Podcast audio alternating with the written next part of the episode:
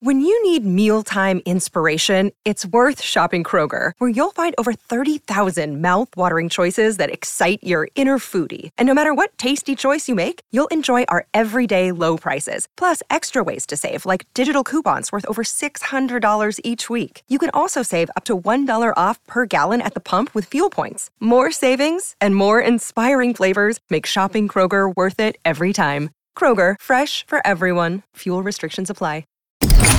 Blaze Radio Network.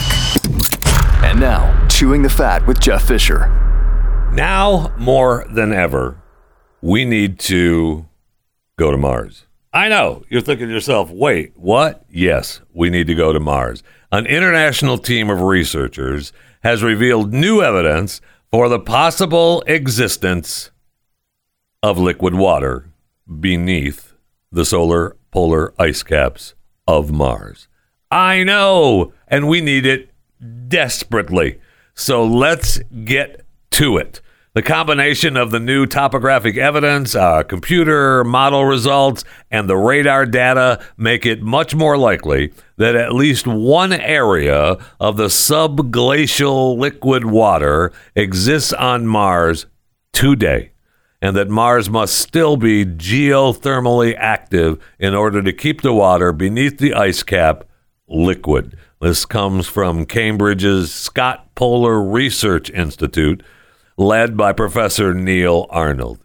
So if Professor Neil Arnold from the Cambridge Scott Polar Research Institute says there's water on Mars, let's get to it and bring it back to Earth. Welcome. Welcome to Chewing the Fat.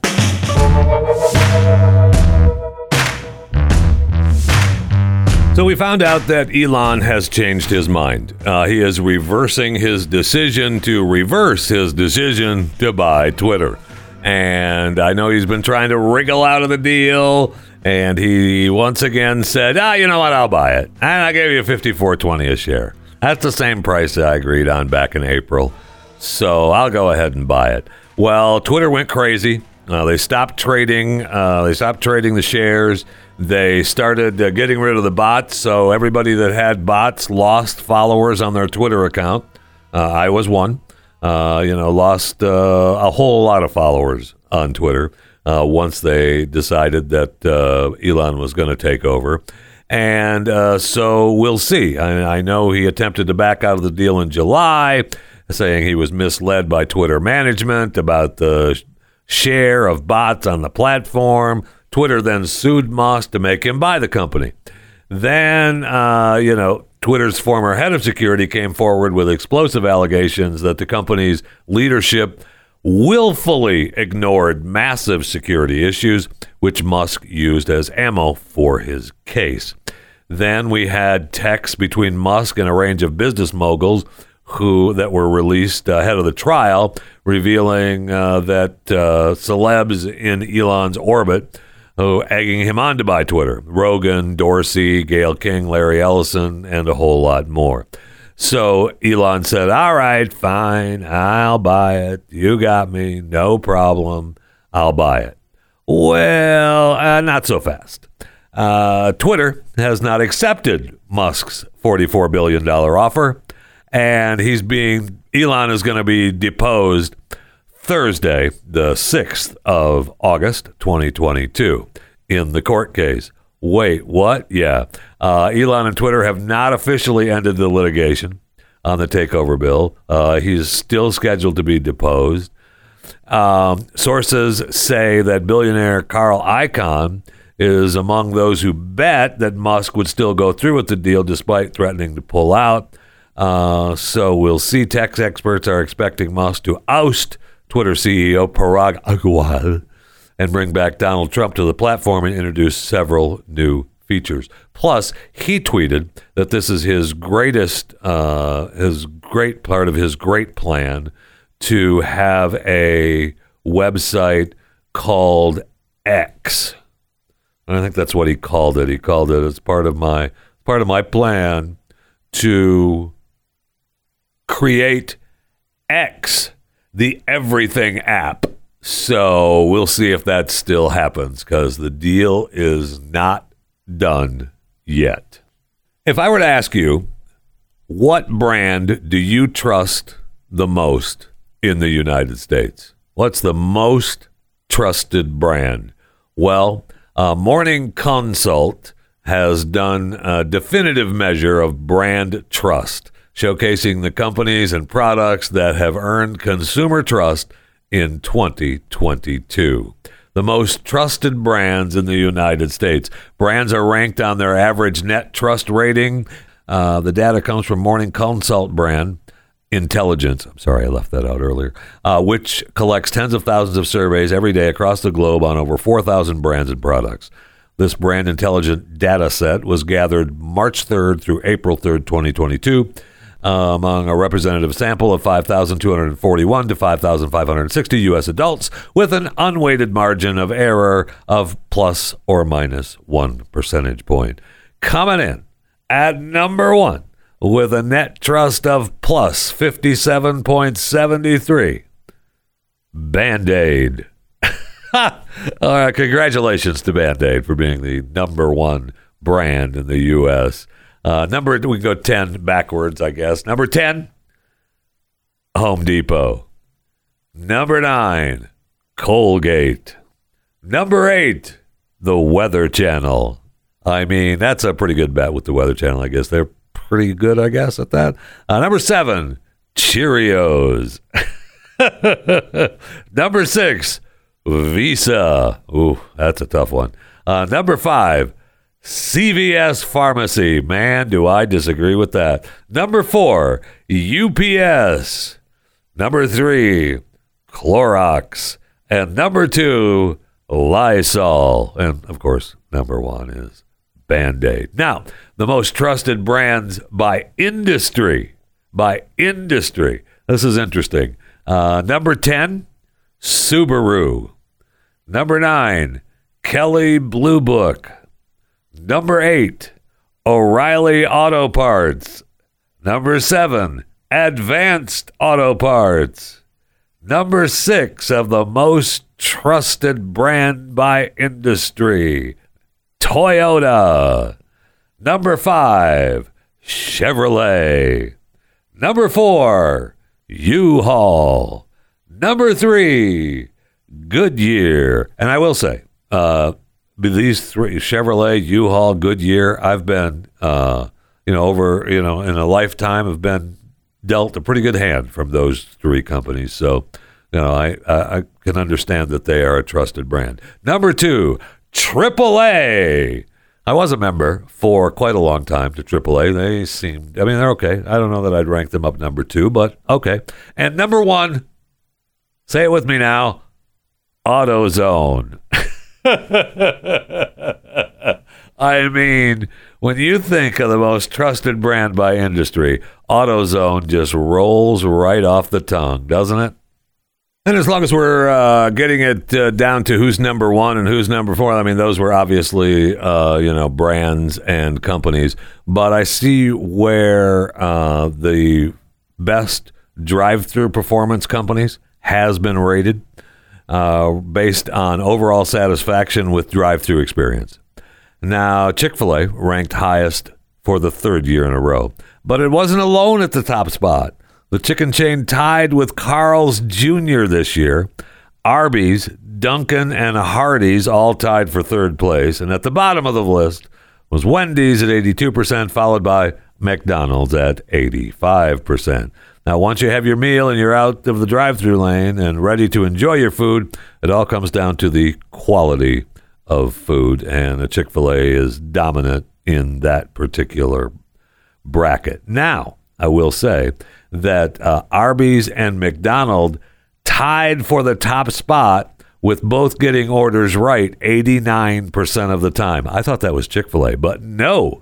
Chick-fil-A knocked out of the top spot with it dipped to a 7th place ranking, 83% accuracy. Wendy's had the lowest accuracy of 79%. Wow. I mean, Chick-fil-A needs to hop on it, man. When they are dropping down on accuracy to 83% and that's 7th place, that is not good for Chick-fil-A, man. When Arby's and McDonald's are getting the orders correct more times than Chick-fil-A. I mean, good for them. Good for them. I mean, that still means that, you know, 11% of the people are not getting their orders correct. Now, how do they handle it afterward is another story, obviously. But Chick-fil-A is really, really good at that and have been. I mean, they're between taking your order and getting you through the line. I mean, that accuracy rate is only 83%. Wow. And Arby's and McDonald's beats them. Sad times at Chick-fil-A, man. I mean, I realize that your number one was satisfaction and quality, but wow, the total overall satisfaction with the drive-through experience. I mean, Chick-fil-A gets number one, but I mean, that's going to go down if the accuracy rate continues to go down. So, you know, I'm not telling you how to run your business, Chick-fil-A, but maybe you ought to take a look at that. Maybe you ought to take a look at that and have a couple of meetings to improve that accuracy rating. That's just me. I know. Just me. Let's go to the break room. I need something cold to drink desperately.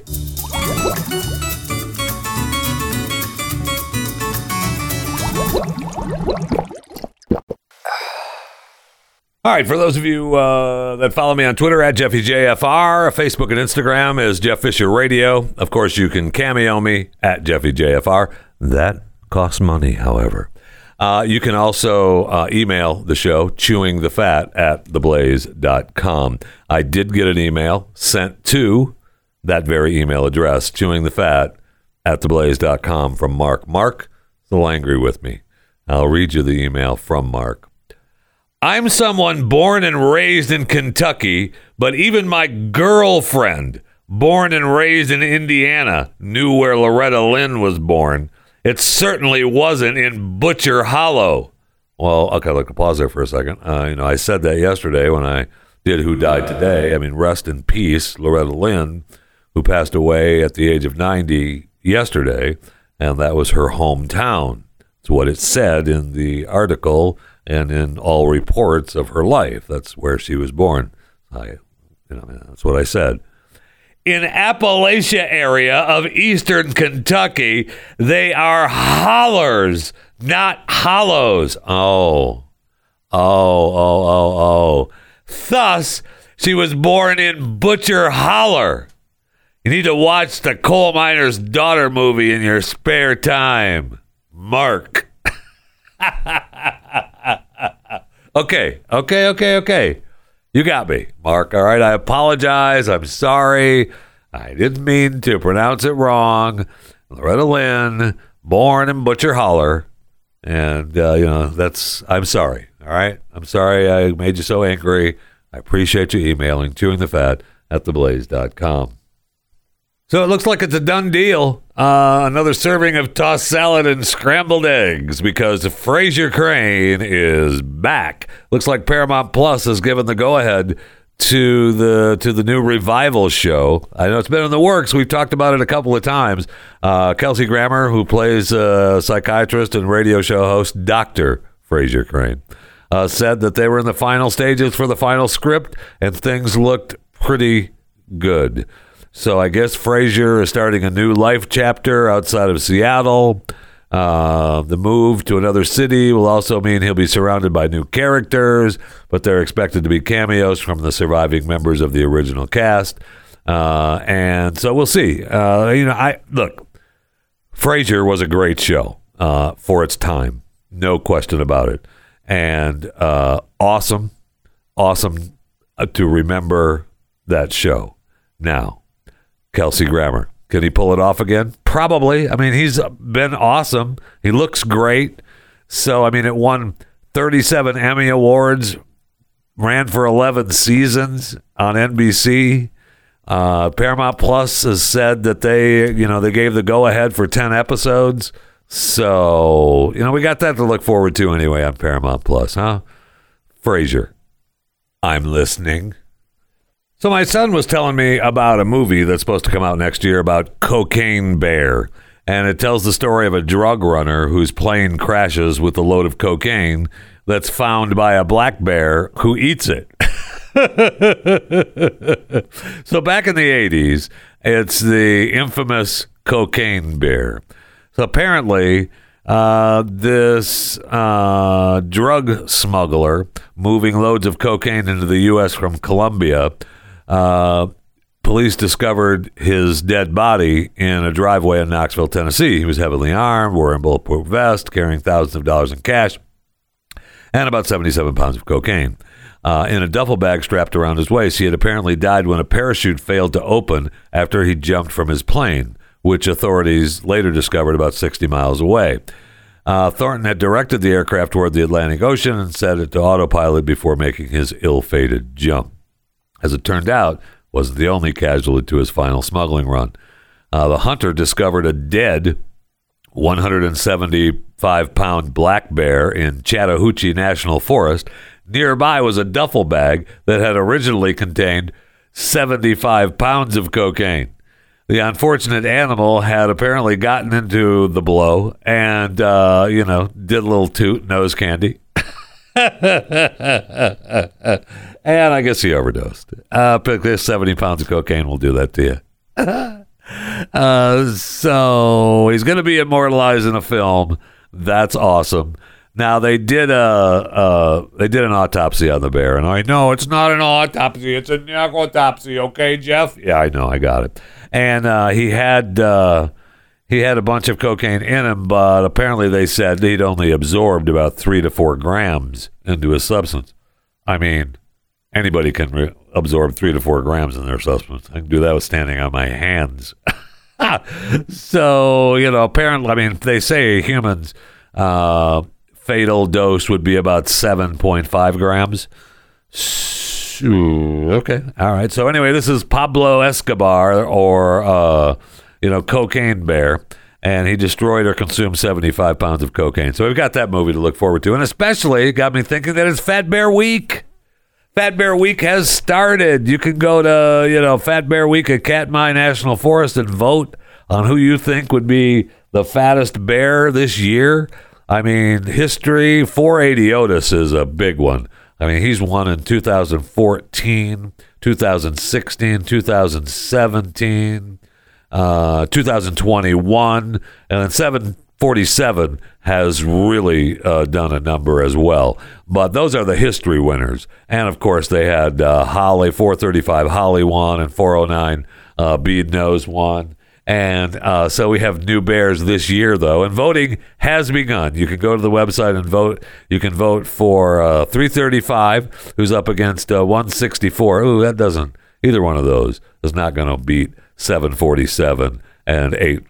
That's a shame. 856 and 747 are up against each other in the same bracket, and they should be opposite of each other. You got to go with 747. You just have to. Anyway, it's Fat Bear Week, so, I mean, why wouldn't you talk about a bear who swallowed a bunch of cocaine and died? Hello. So we did record a Talking Walking Dead today with Jason Buttrell and my son Maximus and myself. We went a little extra long, so if you'll see the long episode posted, it's well worth listening to. We recapped the latest episode. We talked about the newer shows that aired between seasons and what to expect from some of the newer shows coming up. So Talking Walking Dead is back up and running, baby. Excited to have it back. And speaking of talking things, I see where there's going to be a talking fetus in the movie Blonde, which they're saying is anti-abortion propaganda. Wait, what? Yeah. The Netflix fictionalized Marilyn Monroe biopic, Blonde, has been widely criticized for its exploitative depiction of Monroe's character. Now, some also say the film mishandled a major theme, abortion. The movie shows Monroe have 2 illegal abortions, both times against her will. She also exchanges dialogue with a computer-animated fetus that she later miscarries. "You won't hurt me this time, will you?" the fetus asked Monroe. "You won't hurt me this time, will you?" Okay. Abortion rights activists say the scenes, based on a 2000 novel by Joyce Carol Oates, contribute to the anti-abortion propaganda. You bastards. But Andrew Dominik, the film's director, told USA Today that the criticism is a result of happenstance. It's just people looking at the film through the lens of their own particular prejudices. Isn't that the way we look at films, is through our own particular prejudice? Anyway, or whatever agenda that they want to advance. I don't think it has anything to say about Roe v. Wade. So there, okay? If the film would have come out in 2008, no one would be talking about it. So no one is caring about it now because it's 2022. So anyway, we got that to look forward to in the biopic, A Blonde, coming out on Netflix, Marilyn Monroe. Man, there's nothing. You got me hooked. You got me hooked with talking fetuses. That's all I'm saying.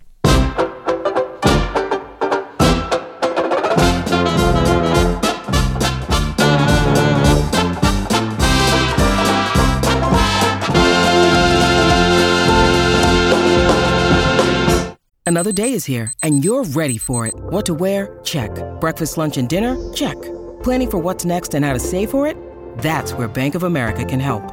For your financial to-dos, Bank of America has experts ready to help get you closer to your goals. Get started at one of our local financial centers or 24/7 in our mobile banking app. Find a location near you at bankofamerica.com/talktous. What would you like the power to do? Mobile banking requires downloading the app and is only available for select devices. Message and data rates may apply. Bank of America N.A., member FDIC. So when you wake up and you think, man, yesterday was a bad day. I've had some bad days. I was thinking about, remember that day that was just so bad? Well, you need to remind yourself that you're not the Zimbabwean man, Winders Sainin, 34. He was traveling to his favorite fishing spot in Milbizi, which, I mean, who doesn't love the fishing spot in Milbizi? It's a village in western Zimbabwe. And there was an elephant there, and it started to charge him. And so he got scared. What a wimp. Winders CNN 34 is a charging elephant. He didn't know what to do. So he jumped in the river to get away from the charging elephant. And that was a bad move. That was not a good move, because in the river was a crocodile. And the crocodile attacked my man Winders and chopped off his arm and his leg. It's not funny. Stop laughing, okay? There's a picture of him. So sad. He's laying there in one arm and one leg gone. Same side, though. Same side. It looks like his left side. So he lost his left arm and his, most of his left leg, below the knee there.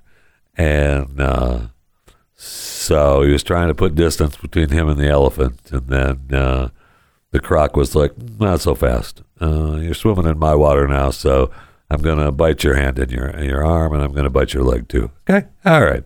So he said that he had his arm, the croc had his arm in his mouth, and he shoved his arm down the crocodile's mouth to its tongue, forcing it to gag, which then, spit him out, gagged him out, and the locals heard his cries, and they were able to come and rescue him, and get him out of harm's way, or more harm's way. But he had to have the arm and the leg amputated. So I guess I don't know why the elephant was charging him. I mean, he was just there to do a little fishing in his favorite fishing spot. And then the elephant got pissed, and he was just trying to run away from the elephant, and then jumped in the river, and the croc got pissed.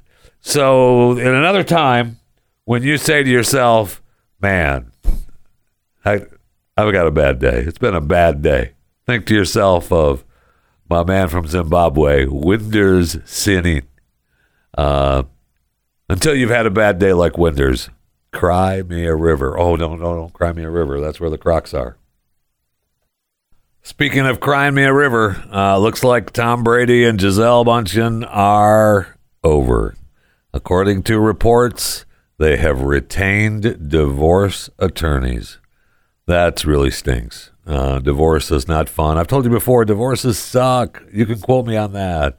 But they've both been living separately and, for the past couple months, and I guess they're now looking to Divide up the old multi-million-dollar empire.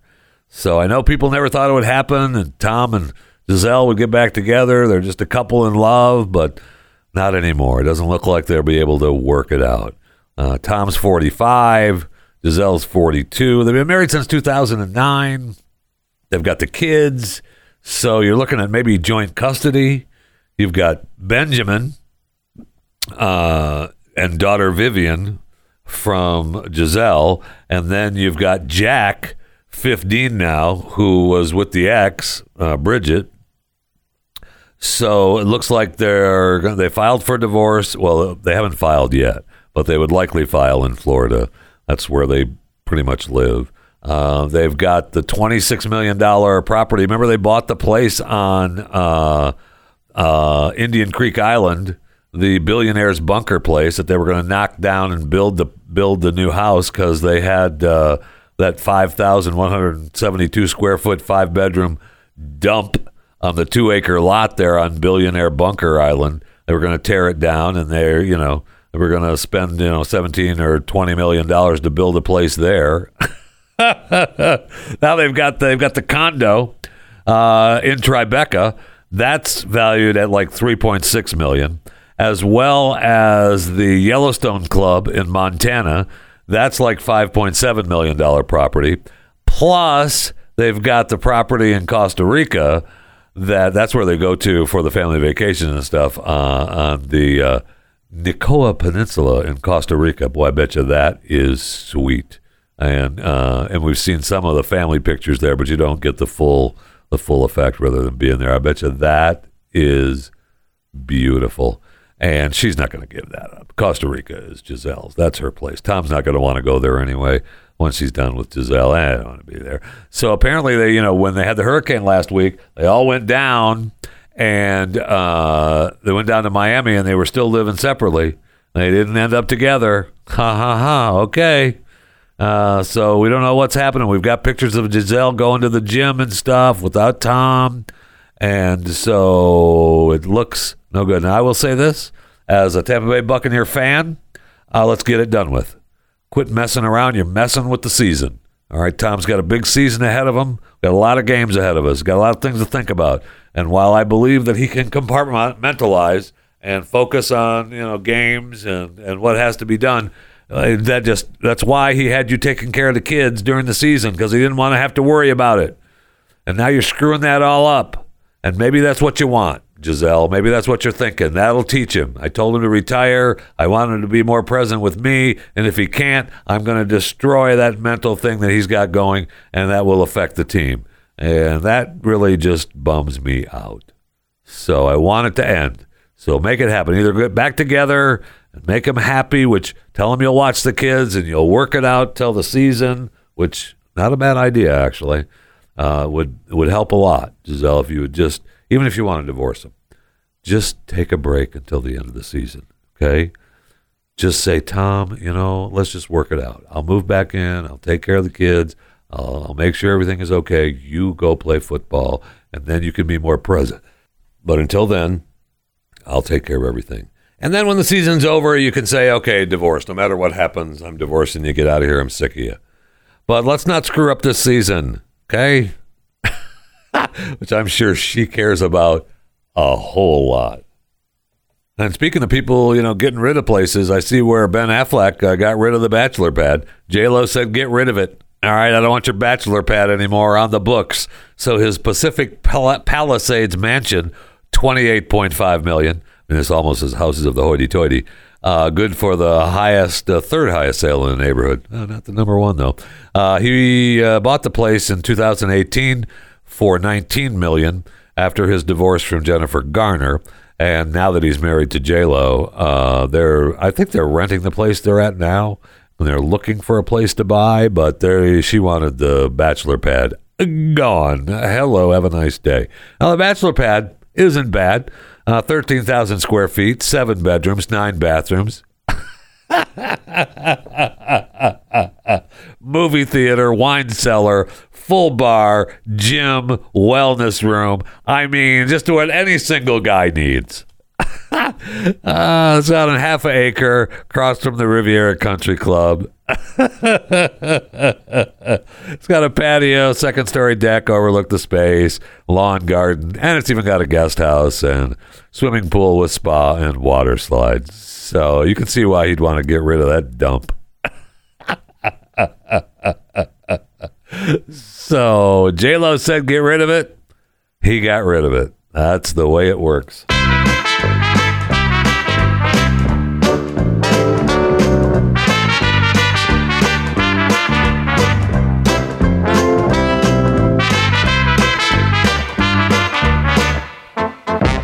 Ooh, looks like the 999 call handlers are going to be joining the strike. So if you're in the UK and you are in trouble and you call 999,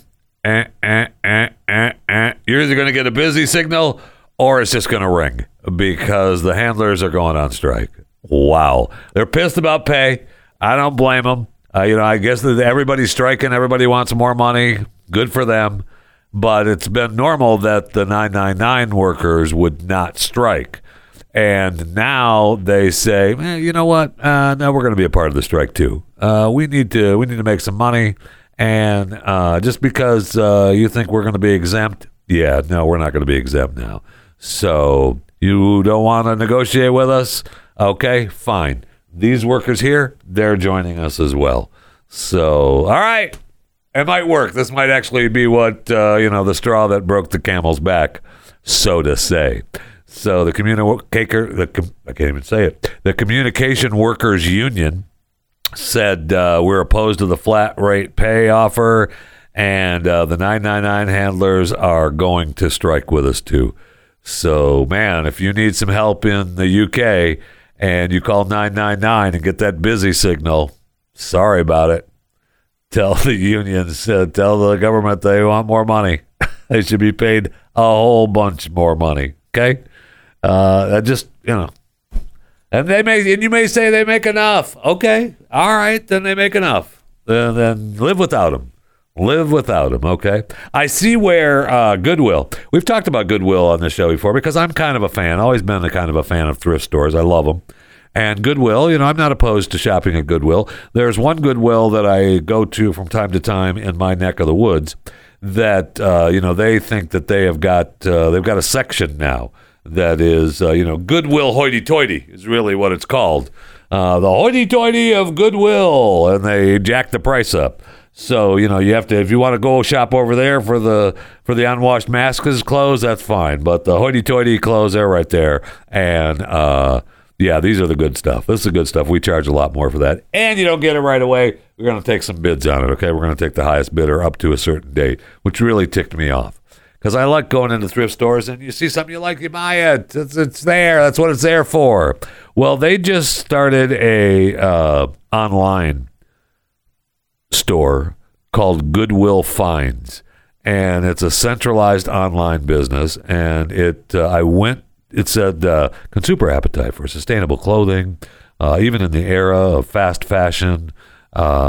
Secondhand clothing market is expected to grow 16 times faster than the broader clothing market in the next 4 years. Yeah, because people don't have any money, so they're going to want to be looking to get some cheaper clothes. So they're looking for Goodwill Finds. Now, I went to the website of the old Goodwill Finds, and, some of the stuff looks pretty good. They've got electronics on there. I don't know about buying clothes because I like to see and feel the clothes. Sometimes you think, oh, that's a nice shirt. And then you look at it and it's not quite right and you don't get it. Or you look at it and go, well, maybe that's okay. And then you feel, oh, that's soft. That's nice. And you get it for a couple of bucks. I'm all for that. No problem. Or a hat or a dish or whatever. But, let's go to polos. Let's see what they have under polos. So I'm a polo kind of guy. Let's see what they have. Men's size, large. Do they have fat guy sizes? Because that's tough to find at the old Goodwill. They've got the fat guy sizes are usually, got a lot of larges, a lot of extra larges. I see a lot of larges, XL. I don't see any triple X's here. Holy cow. A lot of XLs, no fat guy sizes. I'm very disappointed in these shirts. Maybe I should lose some weight, and then maybe I could buy a shirt at Goodwill. No, there's no fat guy size under the polo shirts. Very disappointing. But that's part of the deal of shopping, right? So maybe you log into Goodwill finds every day and you see if something new showed up, because when you go back to their home page, they have what's new, and that's kind of cool. Kind of like if it's used properly, that would be okay. And they have top brands. You can go look at what they have under brands. They have Halloween and new finds. So they have new finds. They've got an Apple MacBook Pro, $169, and they've got an enameled cast iron lidded Dutch oven set, $86 for the Le Creuset red enameled cast iron lidded Dutch oven. See, no, thank you. Not going to do that. The Nike men's camo slim fit sweatpants, $48. It's Goodwill. I know you think you got all kinds of good stuff, but it's Goodwill. And I realize this is Goodwill finds. So, I mean, all right, fine, whatever. Goodwill finds is a great thing. And look, you're helping out, right? You're helping. That's what Goodwill is all about. I get it. That's more important than anything in life, is helping out Goodwill. Goodwill finds, and it's good for everyone. I know. It's nice that they help community-based programs across the U.S. provide professional training, job placement, and youth mentorship. I know, and I guess it should increase donations and help expand the base of customers. Will it, though? I mean, I'm all for it. Good. I hope it works out for them. And Matthew Canis, CEO of Goodwill Finds, I hope it works out for you. But if you're having a little problem, give me a call, because you got ThreadUp and Poshmark. Customers cannot use the site to make donations and will still have to visit local Goodwill store to drop them off. So that's kind of weird. I'm not really sure why that's such a deal. Let's see. And eventually be able to personalize the site based on the customer's past purchases. Okay.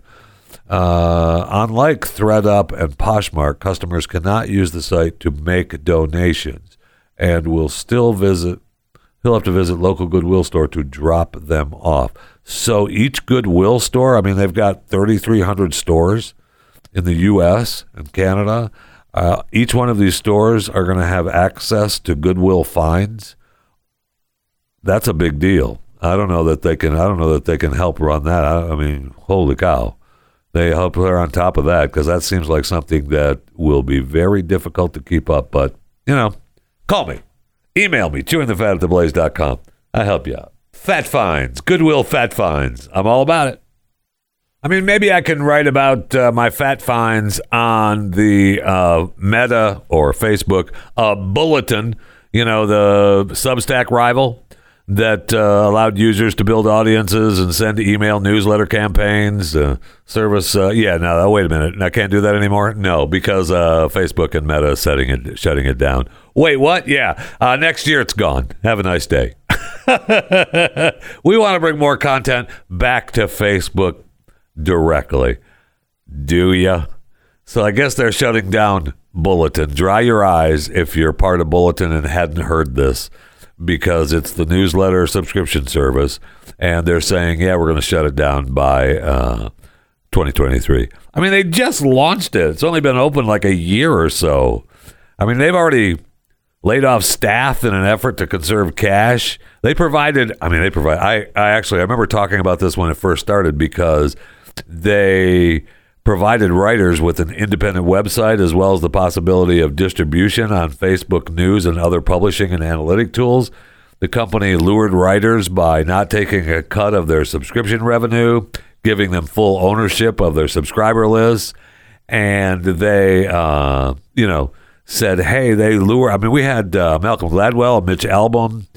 They were all part of that. Other journalists were a part of it, and they tried to expand it to local news writers, and they paid a bunch of money out to make a commitment to the companies to make independent and local journalism. And so now they say, well, we'll pay out all our contracts that we did with you, But and you know what? You can go ahead and keep that subscription revenue. That's fine. And you know what? That subscriber list, go ahead, take that with you too. And, you know, and the content. The content is all yours too. But we're going to go ahead and close the doors. So Bulletin is not going to exist. Now, sure, you can put content on Facebook directly, and they want, you know, they, that's a discovery platform now. That's what we want. Okay. Wait, what about the integrated live audio offerings? Yeah, we're shutting that down too. You mean Clubhouse? Yeah. You know, as Facebook Live service. Yeah. I mean, that's still going to kind of be around, but you know, we'll see. We'll see. Wow. I mean, you talk about Facebook struggling. They start shutting down, shuttering stuff big time down. They're laying people off, and Zuckerberg is 11th on the richest guy list now. More Facebook employees are going to be hitting the bricks, and more things going on at Facebook than ever before, probably, because of that. So anyway, I'm sorry about it. If you hadn't heard that your Bulletin newsletter subscription service is going away. I mean, I guess that's kind of who died today, but yeah, I mean, who died today? Bulletin at the age of 2. Rest in peace.